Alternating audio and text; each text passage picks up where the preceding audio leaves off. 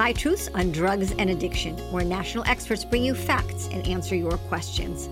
I'm your host, Dr. Ronit Lev, an emergency and addiction doctor who has served at the White House and still practices on the front lines. Right here on High Truths, you will learn from experts from around the globe and around all aspects of drugs and addiction. Today's episode is sponsored by IASIC, the International Academy on the Science and Impact of Cannabis. Visit their website at iasic1.org, I-A-S-I-C1.org, to follow the science on marijuana. Friends, fentanyl is plaguing America. There is no safe drug supply unless it comes from a legal pharmacy. If you are around anyone who may be using drugs, you should carry naloxone, the opioid reversal agent. Carrying naloxone for drugs is like carrying an EpiPen for allergies. Come visit me on hightruths.com to learn more about the show, submit a question, or download a free prescription for naloxone.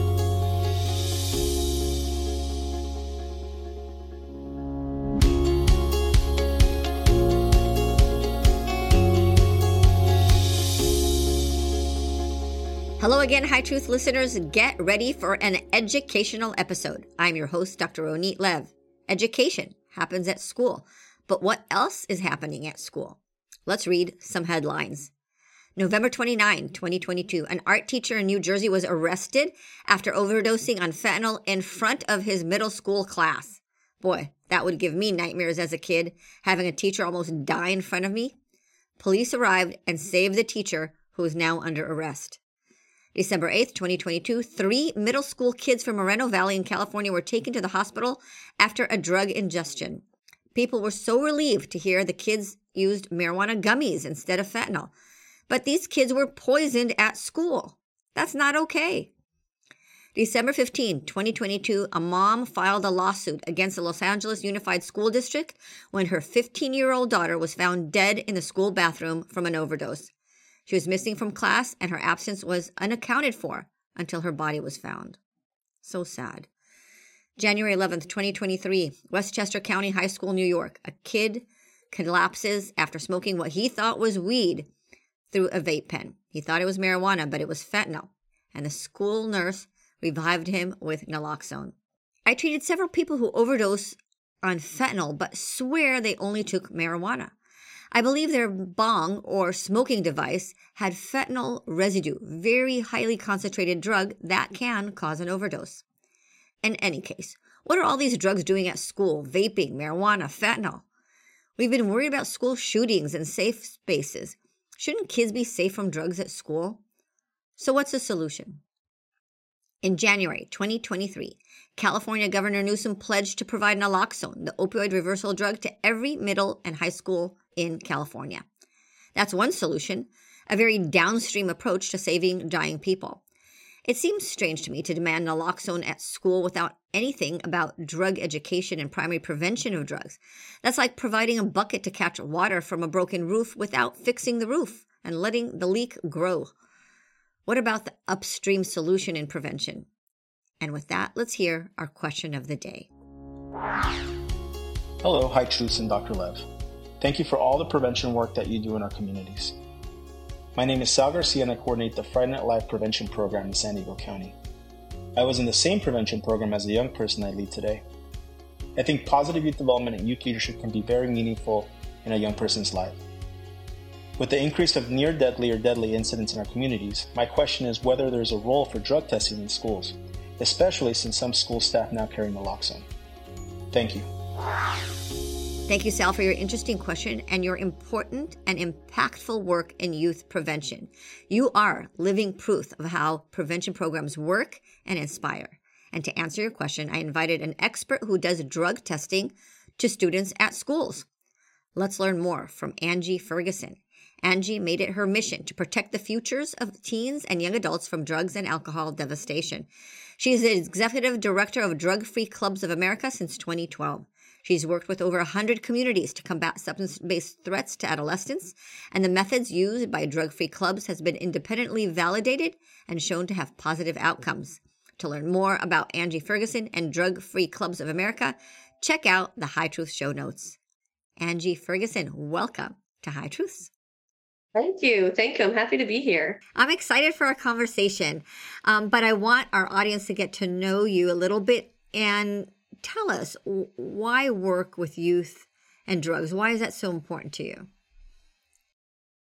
You know, I kind of fell into it like a lot of people that are in nonprofit work. It seems like not a lot of people start off in their careers fresh out of high school and college and say, I'm going to do nonprofit work. So it's something that happens over time. But in my case, my father was one of the first responders, one of the firefighters who came up with the concept of drug free clubs just based on the devastation that he witnessed every day and that I grew up listening to.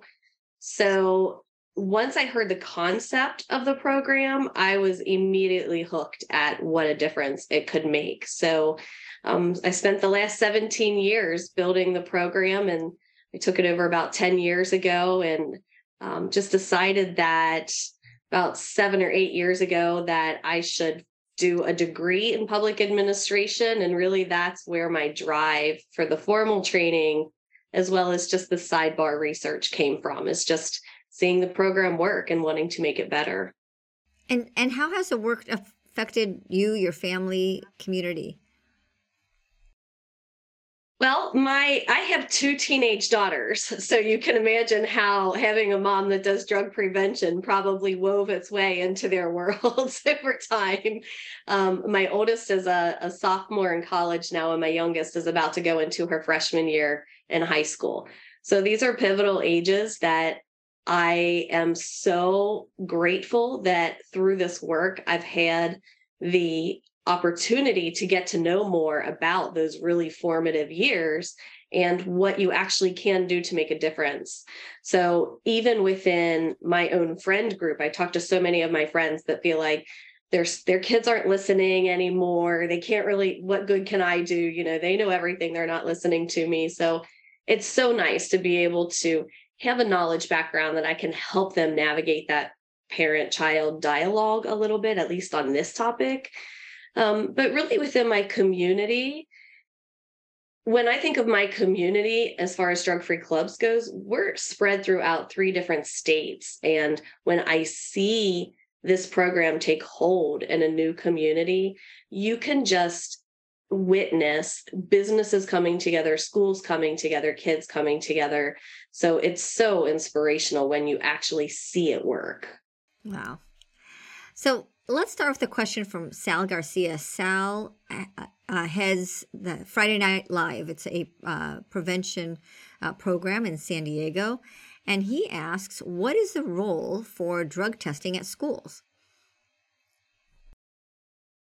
Interestingly, drug testing has had a bit of an evolution over time. So, when you think about drug testing traditionally, you think about the way it was originally used, which was more heavy handed. It usually had some punitive measures associated with it. It was not voluntary. Pretty much students were forced to be subjected to drug testing at the whim of administration.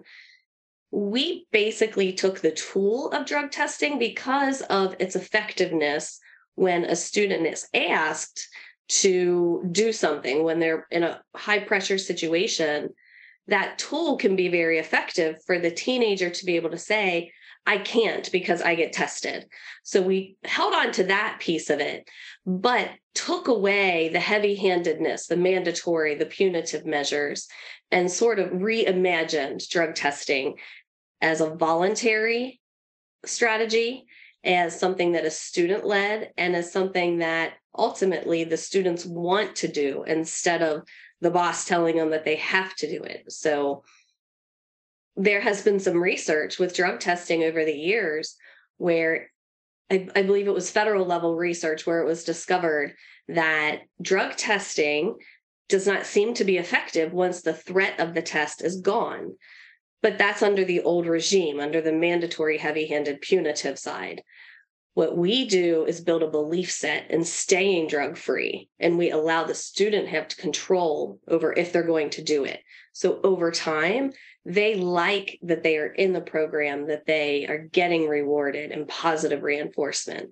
So it's a very different thing than the way drug testing originally started.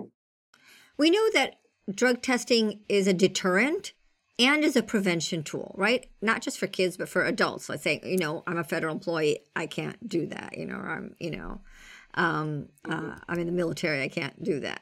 As we, we know in certain workforces, that's it. And for, uh, as you mentioned, for um, some kids at school, that could be used in a similar way. And you're bringing um, a positive aspect to that. Tell us about drug-free clubs. What what is that? Well, when I was growing up, I was not involved in a lot of clubs and programs and stuff at school, um, other than volleyball and some of those kinds of things. But I think the reason for that is because I didn't actually feel like what my school had was making a difference to the students that need it or to the ones that might be on the fringe or might be on the fence about if they might use or they might not use. So I wasn't involved in a program like drug free clubs when I was growing up. So it was surprising to me when my dad and the other firefighter in the firehouse here in Cincinnati, Ohio, when they told me about the strategy, I was surprised at how it gripped my heart a little bit because I've got friends that I know this would have worked for them when we were in high school, that they sort of went the other direction. And I know of many individuals that it works for now because the test itself, yes, it is a deterrent, but I would say that the process of testing makes it visible to the other students who is drug free. So just by the nature of showing up for testing, by eating your reward in biology class in front of the other students, the other students can see who's drug free. And in that way, you can form your friend groups based on who is sharing that belief set with you. So, really, the behavioral science behind the strategy is something we lucked out with. We've had researchers validate that what we do is rooted in behavioral science that's well researched and well established. So if I were to think about drug free clubs as a, as a strategy, I'd say it was born out of necessity.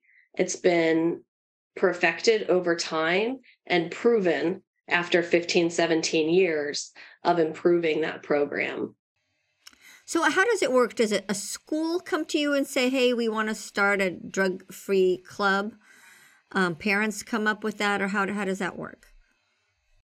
Can come from many different directions. Sometimes it's a student who hears about it from another student who is an officer in our school, or if they are out in their community and they see our stickers on the doors of businesses where it says drug free clubs, students rewarded here. So if if one group is getting um, here in Cincinnati, we love our our chili, right? So if if one student is getting buy a coney get a coney free, the other student wants that. So that's a way that we take peer pressure and we make it work for us instead of a negative force. We employ it as a positive force. So essentially, it can be a superintendent, it can be a principal, it can be a parent. Anybody can bring it to the awareness of the administration. But at the end of the day, it has to be something that the administration is behind. They have to approve it because it operates within their four walls.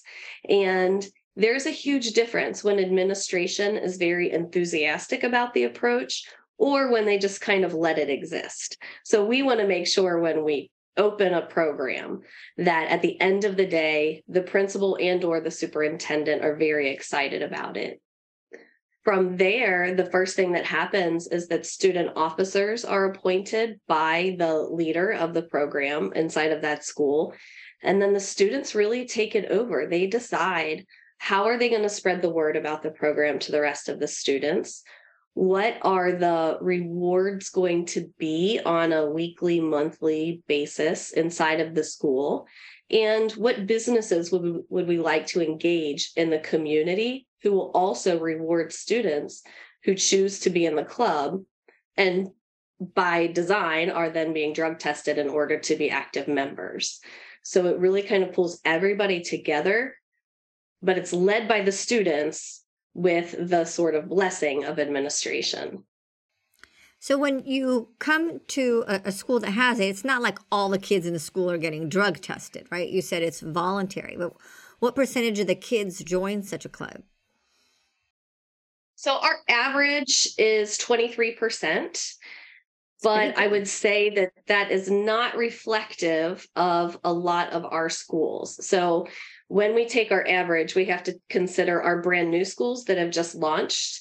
We've got schools from 100 students to schools that have 2,300 students. So the percentages are very skewed.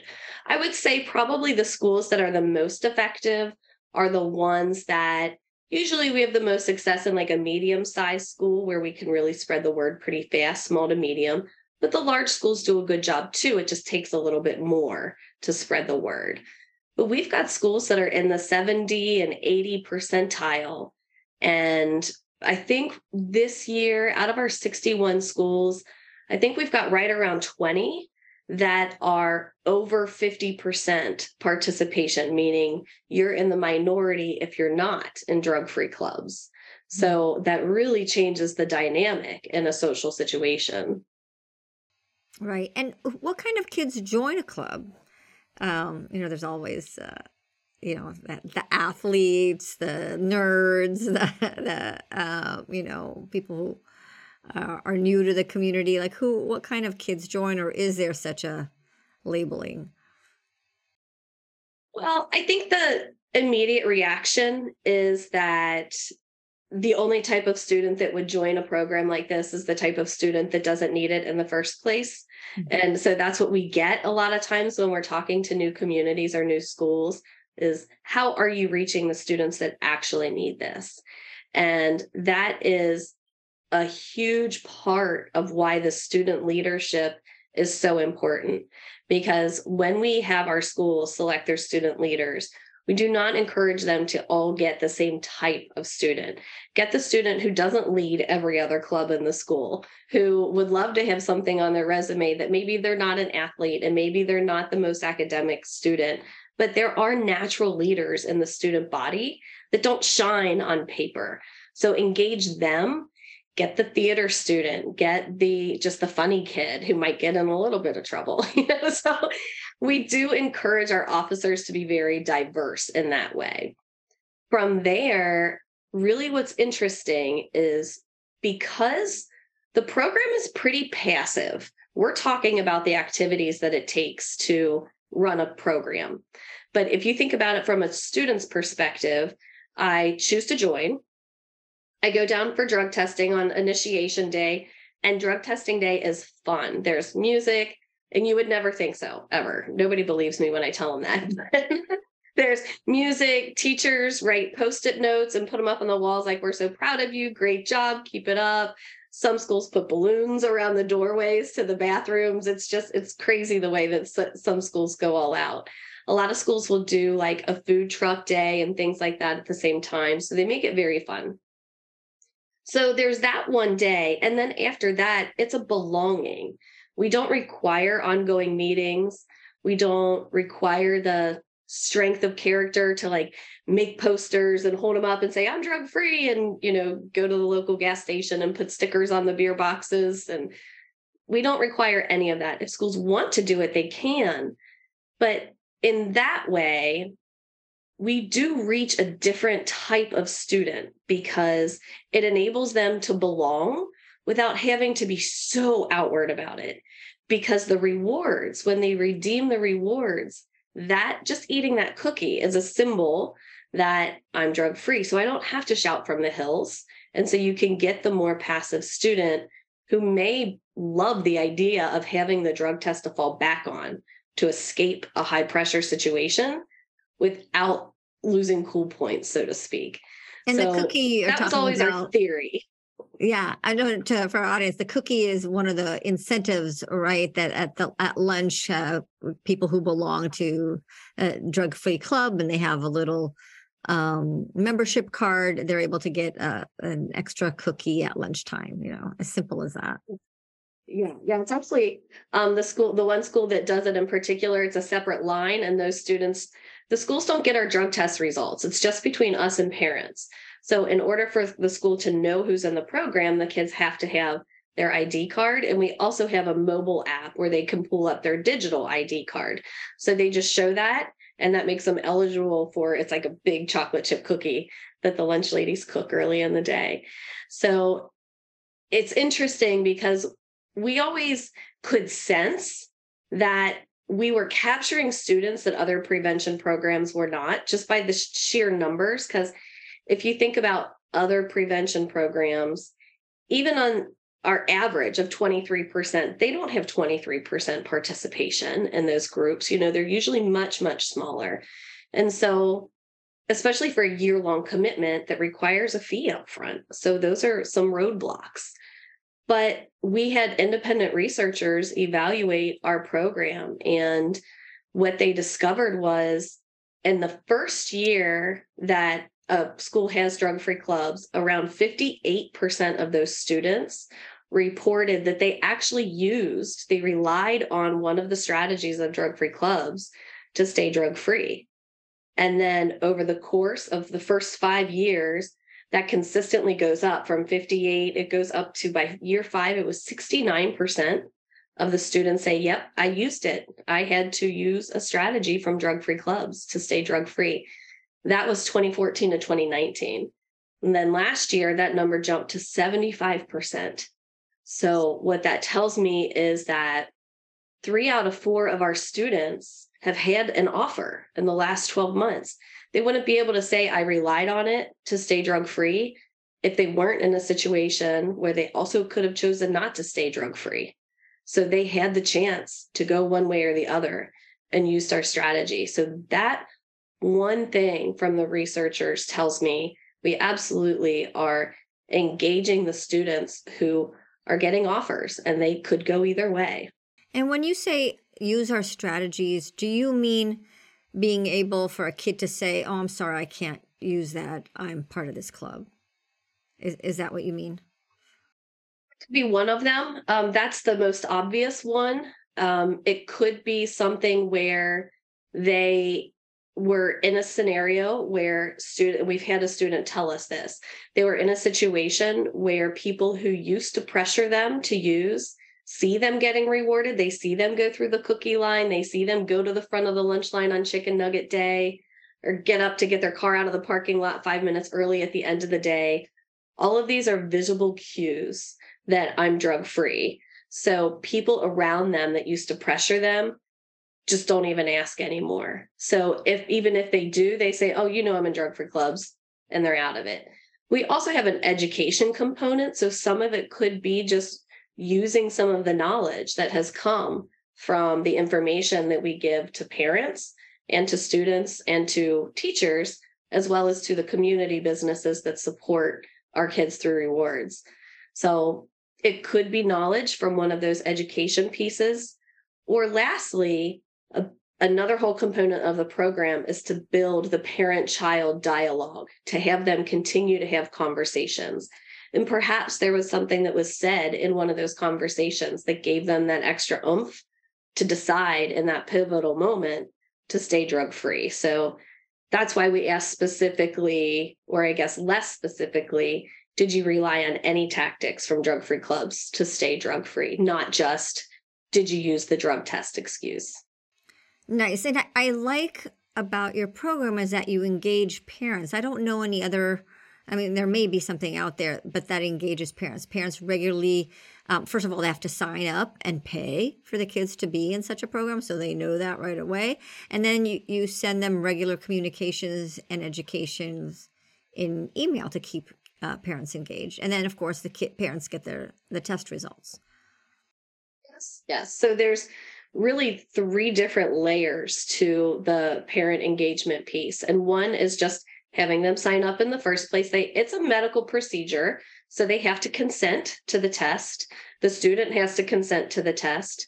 And then they also have to consent, the student has to consent to the re- results to be released to Drug Free Clubs of America and to their parents. So that's regardless of the age of the student. So really that sign up time. And, and teachers, I mean, the, the school and the teachers don't have these, they don't get this. They do not. We have one pilot school where their personal counselor formerly was a substance use disorder counselor. So in that school, um, that's the only one where he gets our drug test results and and they sign off it's a private school they sign off on it ahead of time it's a completely different scenario every mm. one of our other 60 schools everything is voluntary so our standard model is it's completely voluntary and not released to the school it's just between us and parents. So there's the sign up process that really sparks that first conversation. Do you want to do this? Why not? Why? Who else is doing it? That kind of thing. Then we have the ongoing education that I told you about, just the information that goes out to parents about is vaping actually safer? What are the real risks with smoking marijuana or edibles or things like that? And then the third piece is resources for the parents when we do get a positive screen. We have somebody that they can talk to, not for counseling necessarily, but just to get advice like, on when my student comes home how do i have this conversation? I never expected my test would be positive. What are some resources in my community that i might need? So um, we prompt the ongoing dialogue on drug test day for example when a student comes down to the testing area they sit down at the computer and enter their contact information in at that moment an email goes to the parent that says your child's being tested right now for drug free clubs. Talk to them tonight about this. And so I feel like even initiatives that exist to engage parents in other programs, it's hard to get the parents to show up. You hear that all the time about schools that have speakers lined up and they might even incentivize parents to show up and listen to them, and they just can't get them to come. It's a tough topic to show up for because parents feel like if I even go, I'm admitting there's a problem that I'm concerned about. So that is a hurdle that when we were designing our parent program, we had to think about going to where they are instead of requiring them to come to us. So we prompt those key moments to have a dialogue. We don't just say, talk to your student about drugs. We say, today's the day. This is how you open the conversation. Tell them you're proud of them. Don't make any excuses. It's important. You cut the risk of using it half if you do it. So we give them specific moments to be active in that. Interesting. What I like is that you promote the social norms. Uh, kids, most kids don't use drugs, even though we hear about it and read about it all the time. The majority uh, don't use drugs. So you're promoting those social norms and you're also promoting prevention science. And uh, we've talked before, you told me about the theory of planned behavior. Tell us about that. So, that was part of our deep dive into why is it that we are seeing consistent success regardless of the community type and we're in ohio so in ohio you've got some cities you've got some rural areas, you've got some Appalachian areas. And throughout those different demographics, we've got affluence, we've got poverty, just like most other most other states, you know. So consistently we saw success through a variety of different schools. So when we asked researchers to evaluate drug-free clubs and then just said, here's the strategy and here's the survey answers and we stepped back, the the behavioral scientists came to us and said, we were able to align the methodologies of drug free clubs perfectly with the theory of change. And I'd never heard of it before. I didn't know what that was, but essentially, there are specific elements that are required in order to achieve a desired behavior. And this is as it's been described to me. I'm not a behavioral scientist at all. So I'm going to do my best to convey what they related to me. So Within that theory, the desired behavior, of course, is to stay drug free. In order to achieve that, one of the main components is to address what that person thinks is normal around them. What is what's happening around me that is normal on this topic? And then the other, there are other components, including um, how much control do I have over it and some other things. So, what they were able to identify is that drug free clubs the steps that we take perfectly meet the requirements of that theory to achieve a desired behavior of staying drug free. So that's why they were able to explain when it's implemented according to our standards and you know as the way the program is laid out this is why you are seeing that it's working across the human factor not just different community factors so that was really a validating moment for drug free clubs to say okay we know for a fact that what we're doing is rooted in the way they described it, one of the most well researched and well established theories in behavioral science to say we meet the call to address social norms as well as the other components required to achieve the behavior. So, even when our next round of research, the third party researchers that evaluated our outcomes, when they looked at how do we actually address social norms as far as our success numbers, they realized that when we asked the students how many of your student how many of your friends do you think have used in the last 12 months? Over time in the first 5 years of having the program we improved their perception. We reduced how many of their friends they think have used marijuana. We reduced how many of their friends do they think are drinking alcohol.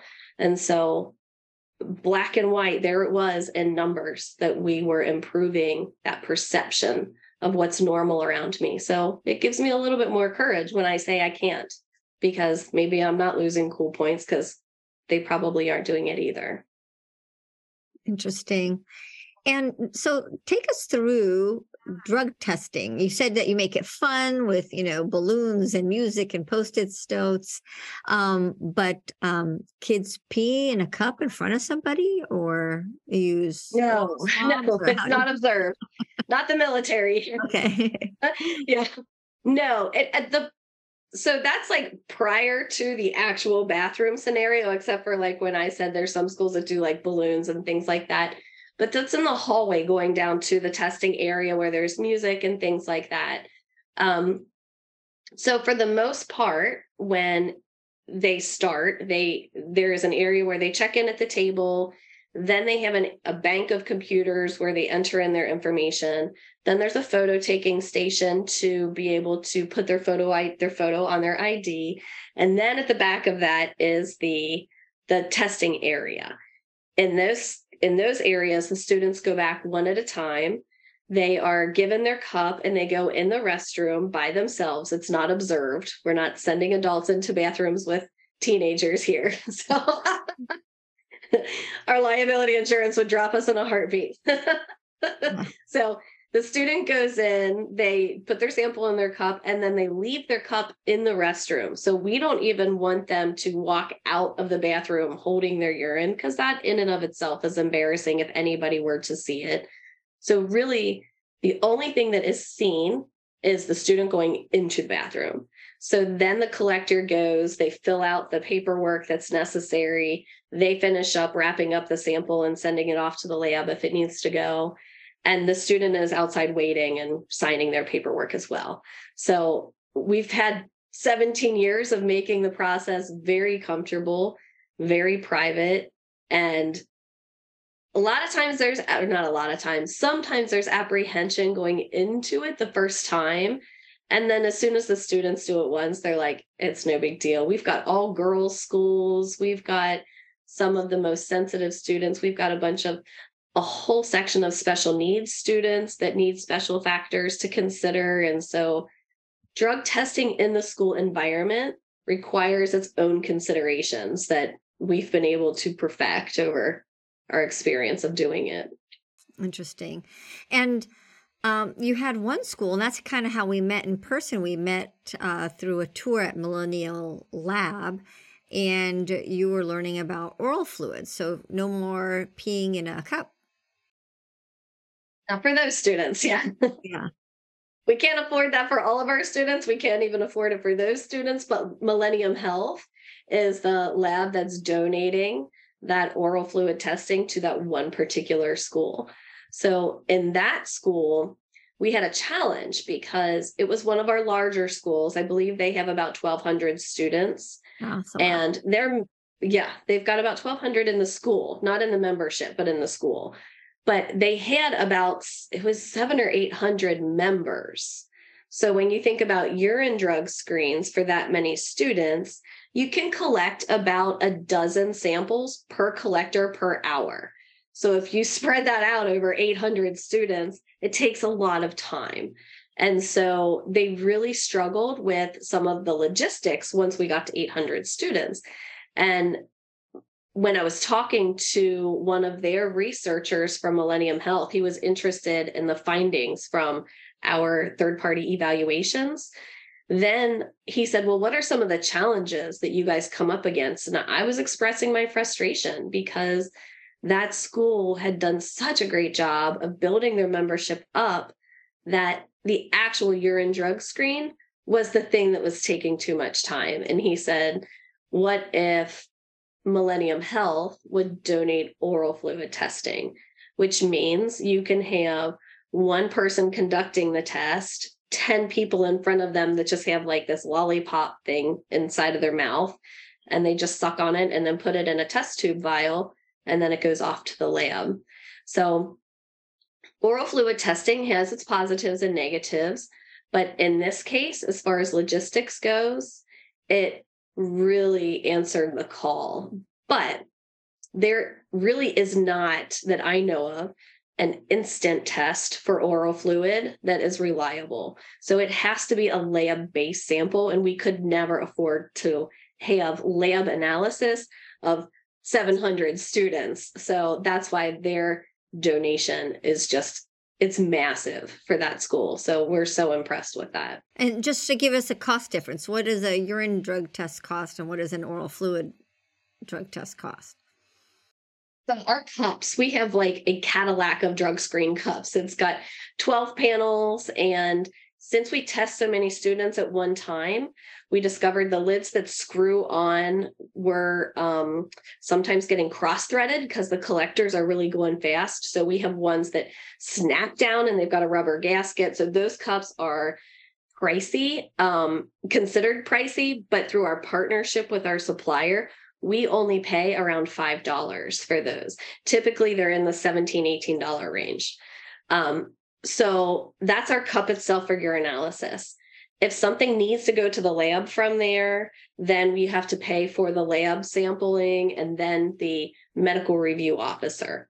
So, all in all, we average a lot less, I'd say probably around the $15 mark for our urinalysis. With oral fluid testing, just one of those samples going to the lab is around $50, is my understanding. So, because there isn't an instant saying, yes, there's the possibility of something, or no, there's nothing in here. So, until the science evolves, you really have to send oral fluid testing to the lab. And we just couldn't afford the lab process for every one of those oral fluid tests. So, there is a significant price difference between you know 35 40 dollars per student when our our entry price is only 45 dollars per student for the whole year. Yeah. so we could never unless the school wanted to pay a lot more and in that case we're fine.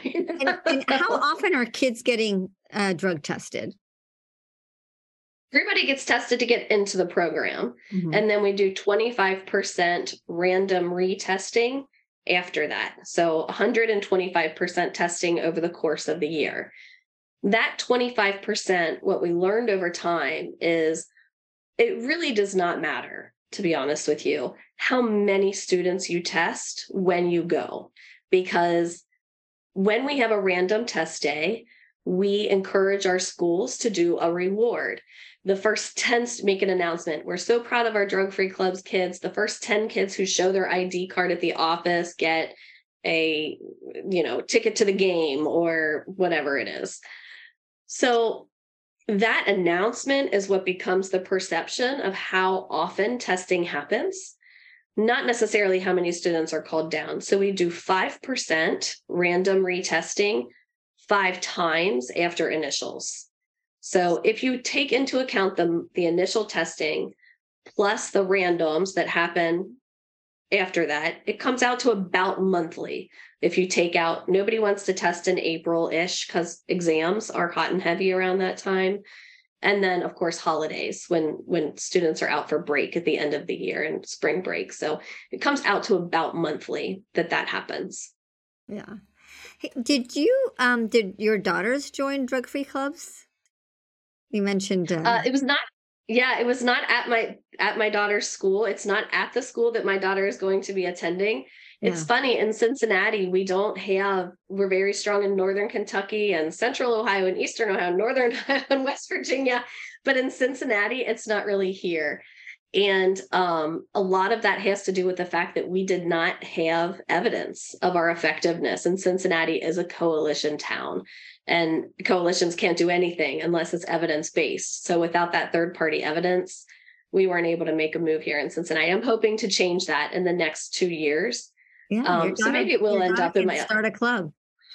Yeah, I, I know. I would love that. but that being said, it, in my household, um, participation from parents and or from my child to me was not voluntary. So I started testing my girls in the sixth grade um, just because I wanted them very familiar with the testing process I knew the first ask would be coming in the next handful of years. And I wanted, as a knee jerk reaction, I want them to be like, come on, you know, my mom tests me. So, and I do, even inside of my house, when I test my girls, I always have like a Dunkin' Donuts gift card, or even if it's just a candy bar as soon as they're done, I tell them how proud I am and, you know, I love you. And that's why I want to make sure you have this to fall back on so you can deal with that situation. I don't want you to be unprepared because that moment can change your life. So, what, what was um, your reaction to it? Maybe different because mom does this for a living. Um, but were there like, you don't trust me? Why do I need to do this? Um, at first, I think that's the first thing because that's the way drug testing is perceived. Mm-hmm. And then once I explain that I need you to have this as a tool that you can use because if you don't, you tell me how you're going to deal with that situation for sure. How are you going to deal with that situation when you have it?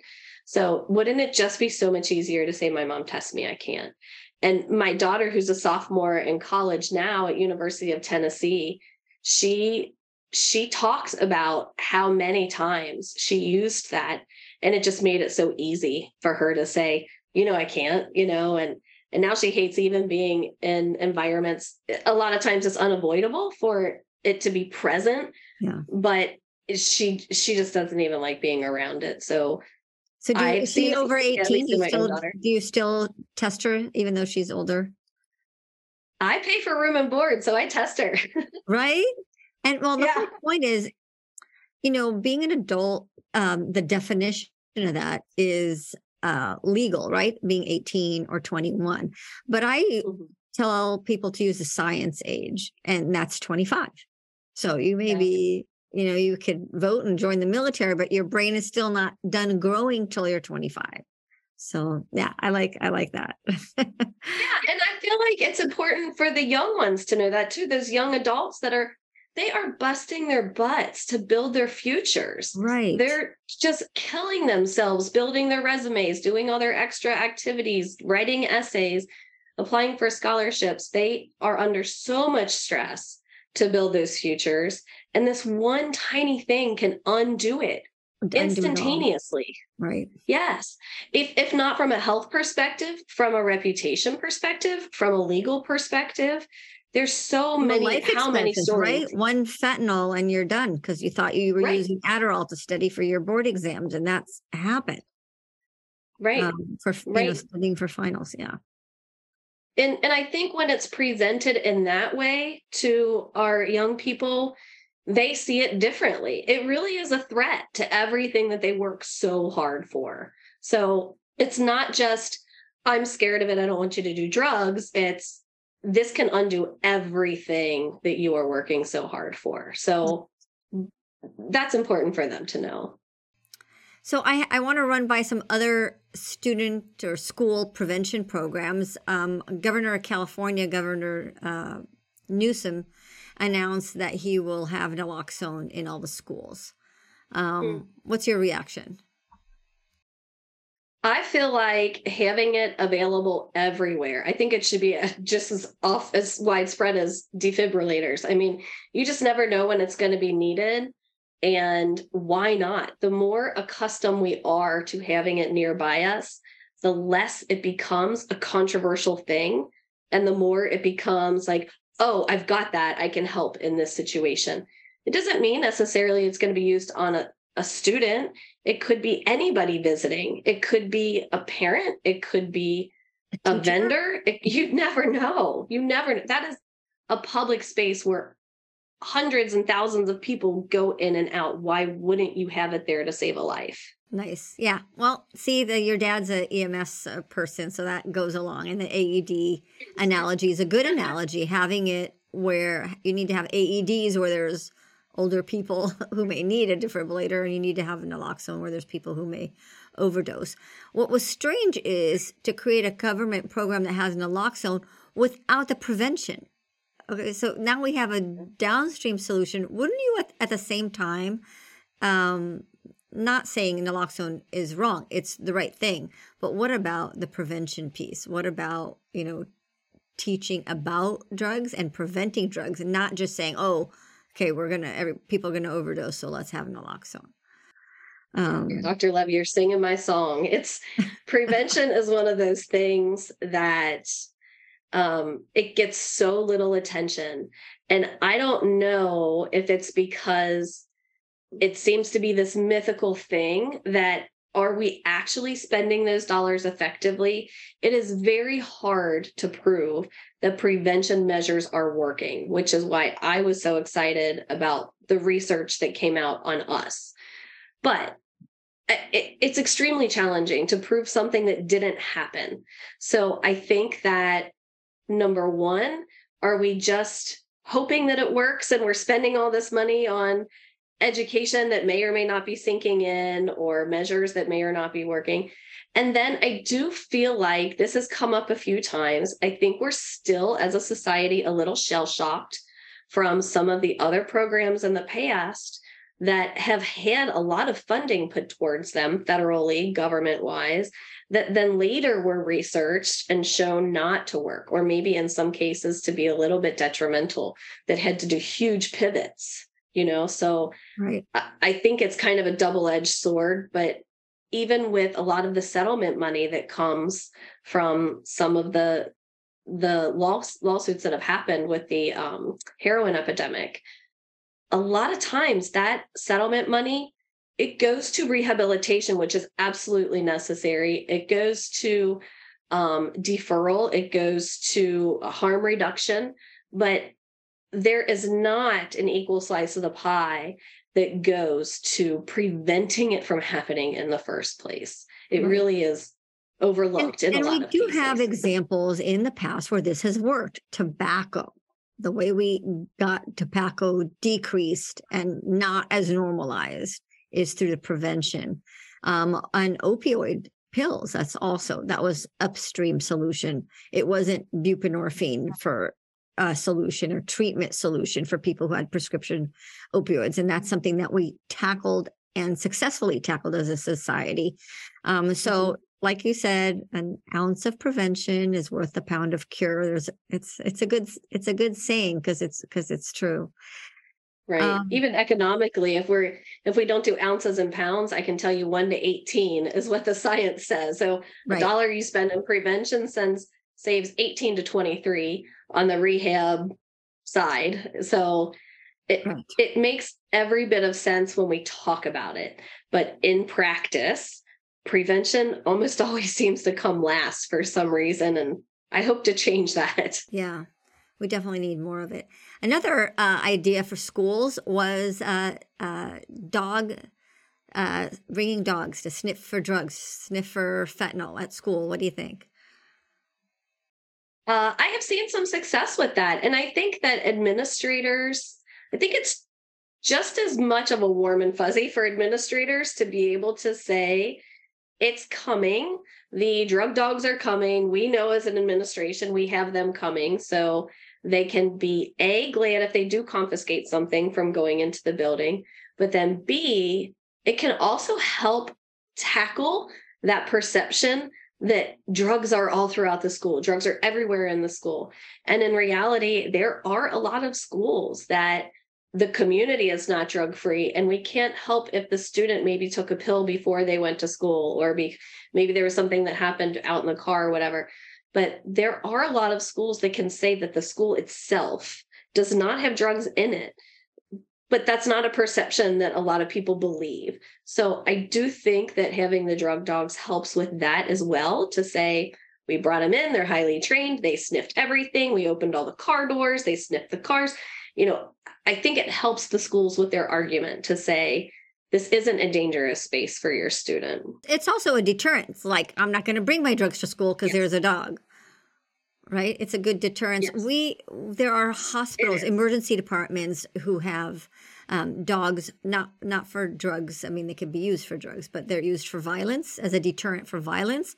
Um, uh, and they're also kind of like the therapy dogs because you know the yeah. staff likes them and they can pet them it's not like a police dog where it's like don't touch the dog it's working um, they yeah. actually use the drugs uh, in in hospitals and emergency departments uh, and the, the staff pets them and they know the name and they're a deterrent to violence and they can be used in the same way at, at schools for, for to as a deterrent for drugs yeah, we actually have one of our schools, um, Adena High School in Ross County, Ohio. That coordinator there, she has, a, I think he's a golden doodle, and he's a therapy dog. It's Charlie the therapy dog. He's got his whole like Instagram account. He comes to school, the kids love him. He comes to all the events, and it really does just. I'm a dog person, not everybody is, but it just brings the spirits up. So that's that's a little different than the drug sniffing dogs that are more heavy handed but, but no, but that's um, what, what I'm saying is there's some dogs that could do both. Like the, the ones, yes. the violence dogs in the emergency department are also um, a, a, friendly dog. They're not don't touch me dog. They're working. They're they they yeah. kind of serve both purposes. Never heard of that. That's really interesting. The violence yeah. deterrent dogs. Very interesting. Yeah, it's sad that we need that.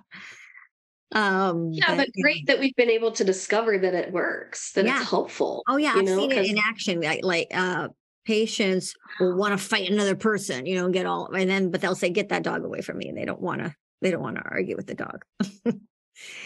um, final advice to Sal Garcia, who leads Friday Night Lives, and others who work with youth and prevention. What's your advice to to Sal and others?